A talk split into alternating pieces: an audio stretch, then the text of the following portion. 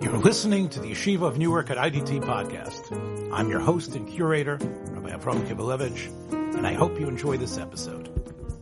Continuing the laws of buying and selling and transferring ownership, so the halacha is that just like you can't give a gift on Shabbos unless you uh, follow the instructions which we discussed last time, so too there is this is actually a matter of a dispute. It's a machlokas whether a person is allowed to declare an item hefker, to declare the item ownerless, which would then mean that people, anyone would be allowed to say it. There's a big dispute. Now, certainly in any case, where you are, your purpose of making it hefker is so that someone else will acquire it, so then everyone agrees that that's prohibited. In other words, I want to get around the problem of transferring ownership of an object. So I say to him, I'm declaring my car Hefker, and he says, well, I'm declaring it mine, and there was no transaction because I made it ownerless and you acquired it. Obviously, you have to figure out how they acquired the car on Shabbos, but that's, um, but, so that's not allowed. The question is where I'm declaring it, um, where I'm declaring it ownerless, only because I don't want it and I'm not necessarily interested in,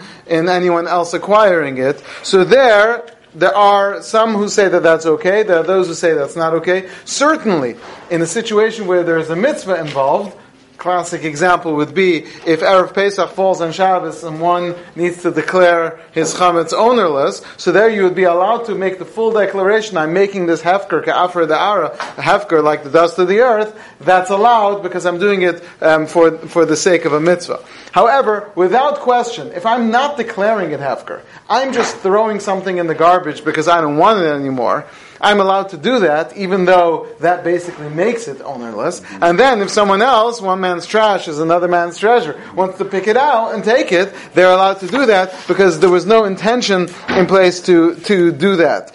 Uh, and again, once again, if you're doing it for the sake of a mitzvah, um, then, then, then it's certainly allowed. Now, even those poskim who say, that um, if an item is declared hefker, a person should not declare items hefker on Shabbos. Um, that's only on the person who's making it hefker, who's making it ownerless.